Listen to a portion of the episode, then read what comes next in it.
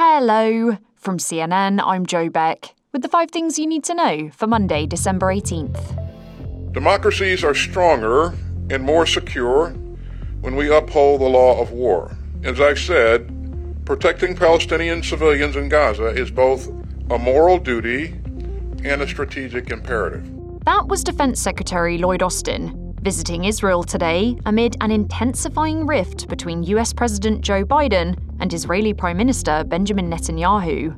So we will continue to stand up for Israel's bedrock right to defend itself. And we will also continue to urge the protection of civilians during conflict and to increase the flow of humanitarian aid into Gaza. A senior defense official says Austin was meeting with Israeli government officials to try to get a quote, very clear articulation of Israel's assessment of its campaign in Gaza as pressure to protect civilians ramps up. More and more people are losing power as a storm batters the east coast today.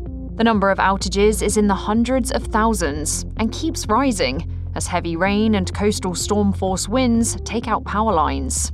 Connecticut, New Jersey, New York, and Massachusetts had the most outages as of early this morning, and the wind is expected to last most of the day, making it hard for power issues to be fixed anytime soon.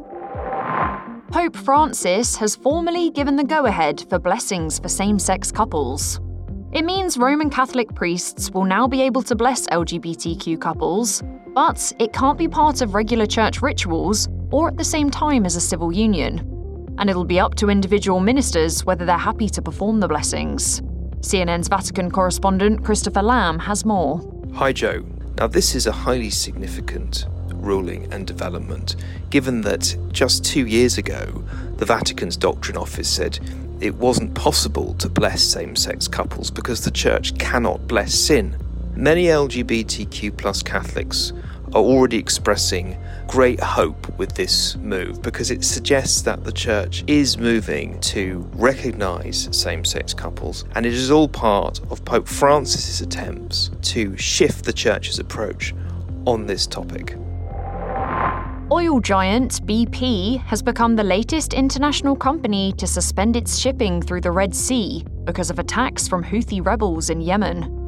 The Iranian backed militia has been targeting ships moving through the area, claiming they're doing it to pressure Israel. And a US Navy warship responded to an attack just this morning after shooting down 14 drones over the weekend. I asked CNN's Anna Stewart to explain the importance of this route for international commerce. Hi, Joe. Well, some of the world's biggest shipping companies have now said they'll stop passing through the Suez Canal due to the attacks by Houthi militants. Now, this is a really significant route. It links Europe and Asia, it accounts for around 12% of global trade.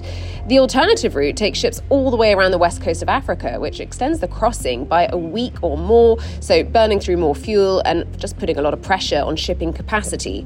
It's also caused oil prices to rise, as oil major BP has also said it will hit pause on using the Suez Canal.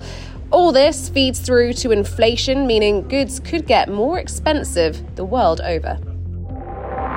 It was once the world's largest company, but now US Steel has agreed to be bought. That's next.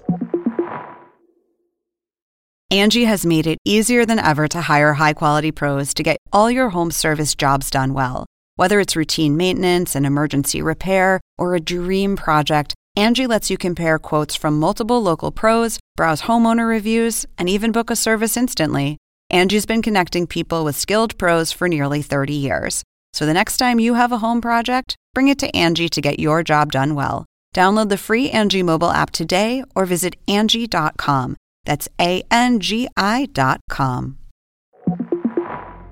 US Steel is selling itself to a Japanese company in a roughly $14 billion deal.